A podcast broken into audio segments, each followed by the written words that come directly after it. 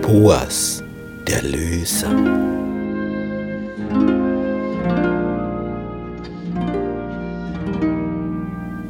Der Boas ist also dabei, seine Getreideernte einzubringen. Das heißt, es ist schon auf der Denne und er waffelt, dass dann die Körnchen extra sind von der Spreu. Und die Naomi hat der Ruth geraten, schleich dich hin, wenn er sich niedergelegt hat, und leg dich zu seinen Füßen hin. Und dann sagst du das und das. Und die Ruth sagt, alles, was du mir sagst, will ich tun. Und als Boas gegessen und getrunken hatte, ward sein Herz guter Dinge und er ging hin und legte sich hinter einen Kornhaufen. Er bewacht sein Getreide. Und dann kommt Ruth ganz leise und legt sich zu seinen Füßen hin. Er schläft tief. Als es nun Mitternacht ward, erschrak der Mann. Er spürt, bei meinen Füßen, da ist was. Er beugte sich vor und sieht, da liegt eine Frau. Zu seinen Füßen. Es ist finster. Sag, wer bist denn du? Ich bin Ruth, deine Magd. Breite den Zipfel deines Gewandes über deine Magd, denn du bist der Löser. Was ist das? Du bist der Löser? In Israel war es so. Man hat möglichst in derselben Sippe, natürlich im selben Stamm, sich verheiratet. Es sollte immer wieder der Grundbesitz beisammen bleiben und Naomi hat Grundbesitz. Aber es braucht einen Mann, der das Ganze löst, übernimmt. Es muss ein Mann sein. Und die Naomi hat das jetzt so eingefehlt, dass die Ruth klar macht, du kannst den Besitz vom verstorbenen Elimelech bekommen, wenn du die Nachkommenschaft, sprich die Ruth, heiratest. Du bist der Löser. Will er das? Und das sagt der Boas. Gesegnet seist du vom Herrn, meine Tochter. Du hast deine Liebe jetzt noch besser erzeigt als vorher, dass du nicht den jungen Männern nachgegangen bist, weder den Reichen noch den Armen. Er scheint also schon etwas reifer zu sein. Nun, meine Tochter, fürchte dich nicht.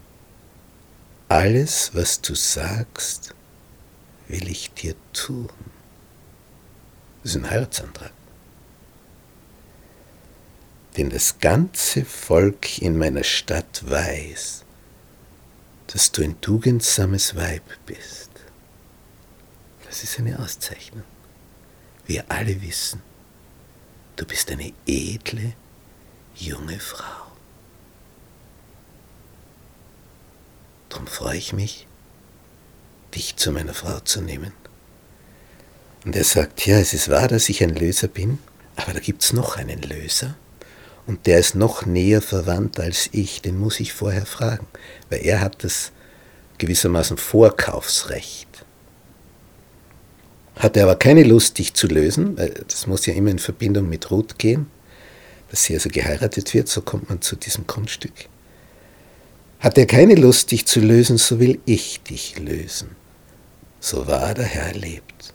Schlaf hier bis zum Morgen. Und sie schlief bis zum Morgen zu seinen Füßen. Und sie stand auf, ehe einer den anderen erkennen konnte, also als noch finster war. Und er dachte sich, wenn nur niemand erfährt, dass eine Frau die ganze Nacht hier auf der Tenne war. Und wie sie geht, sag, Moment, halt auf dein Tuch, das du umhast.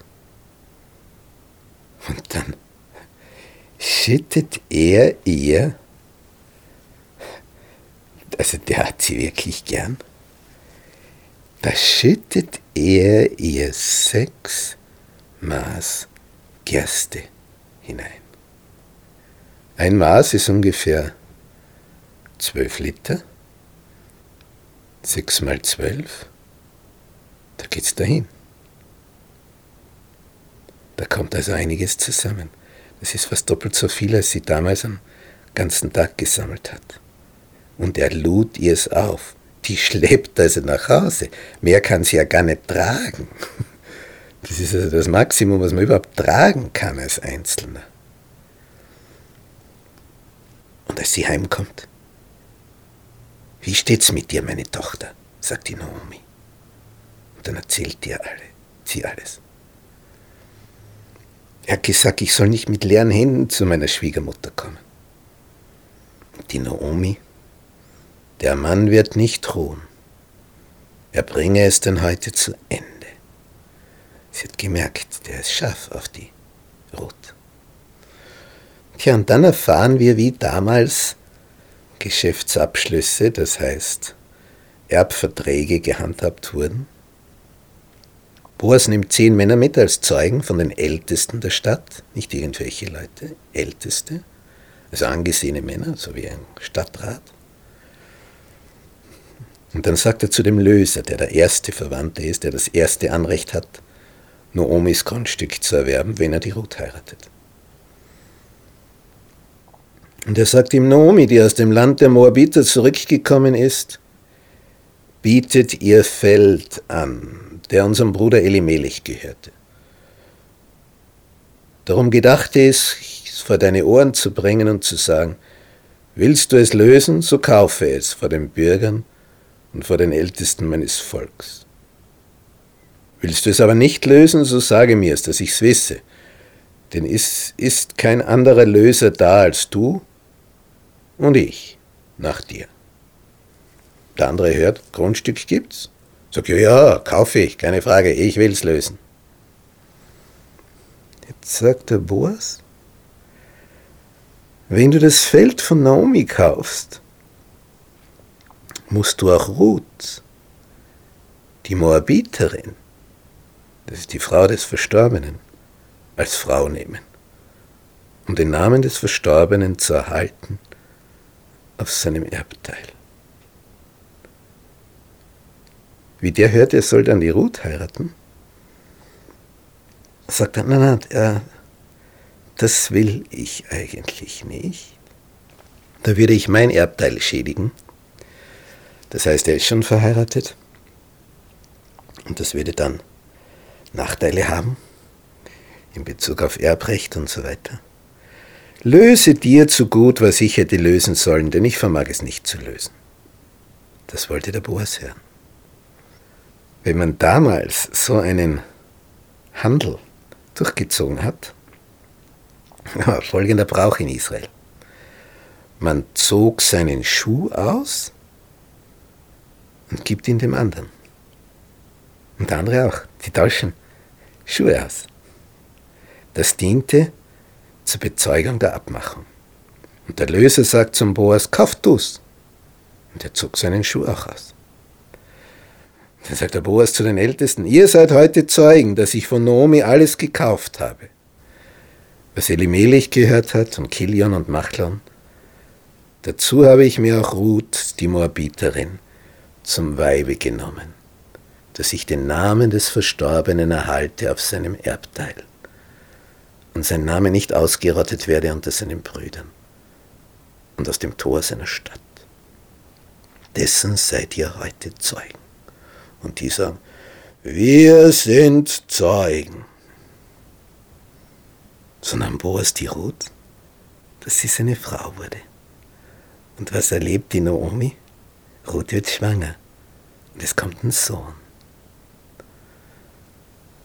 Und die Ruth sagt, der wird dich erquicken und dein Alter versagen. So sagen die, die um Naomi herum sind, die Nachbarinnen. Denn deine Schwiegertochter, die dich geliebt hat, hat ihn geboren, und sie ist dir mehr wert als sieben Söhne. Und die Naomi kümmert sich um das Kleine. Und er bekam den Namen Obed. Als er groß wurde, zeugte er den Isai, und als der eine Frau fand, hatte er acht Söhne. der Jüngste, David. So war die Ruth die Urgroßmutter vom König David.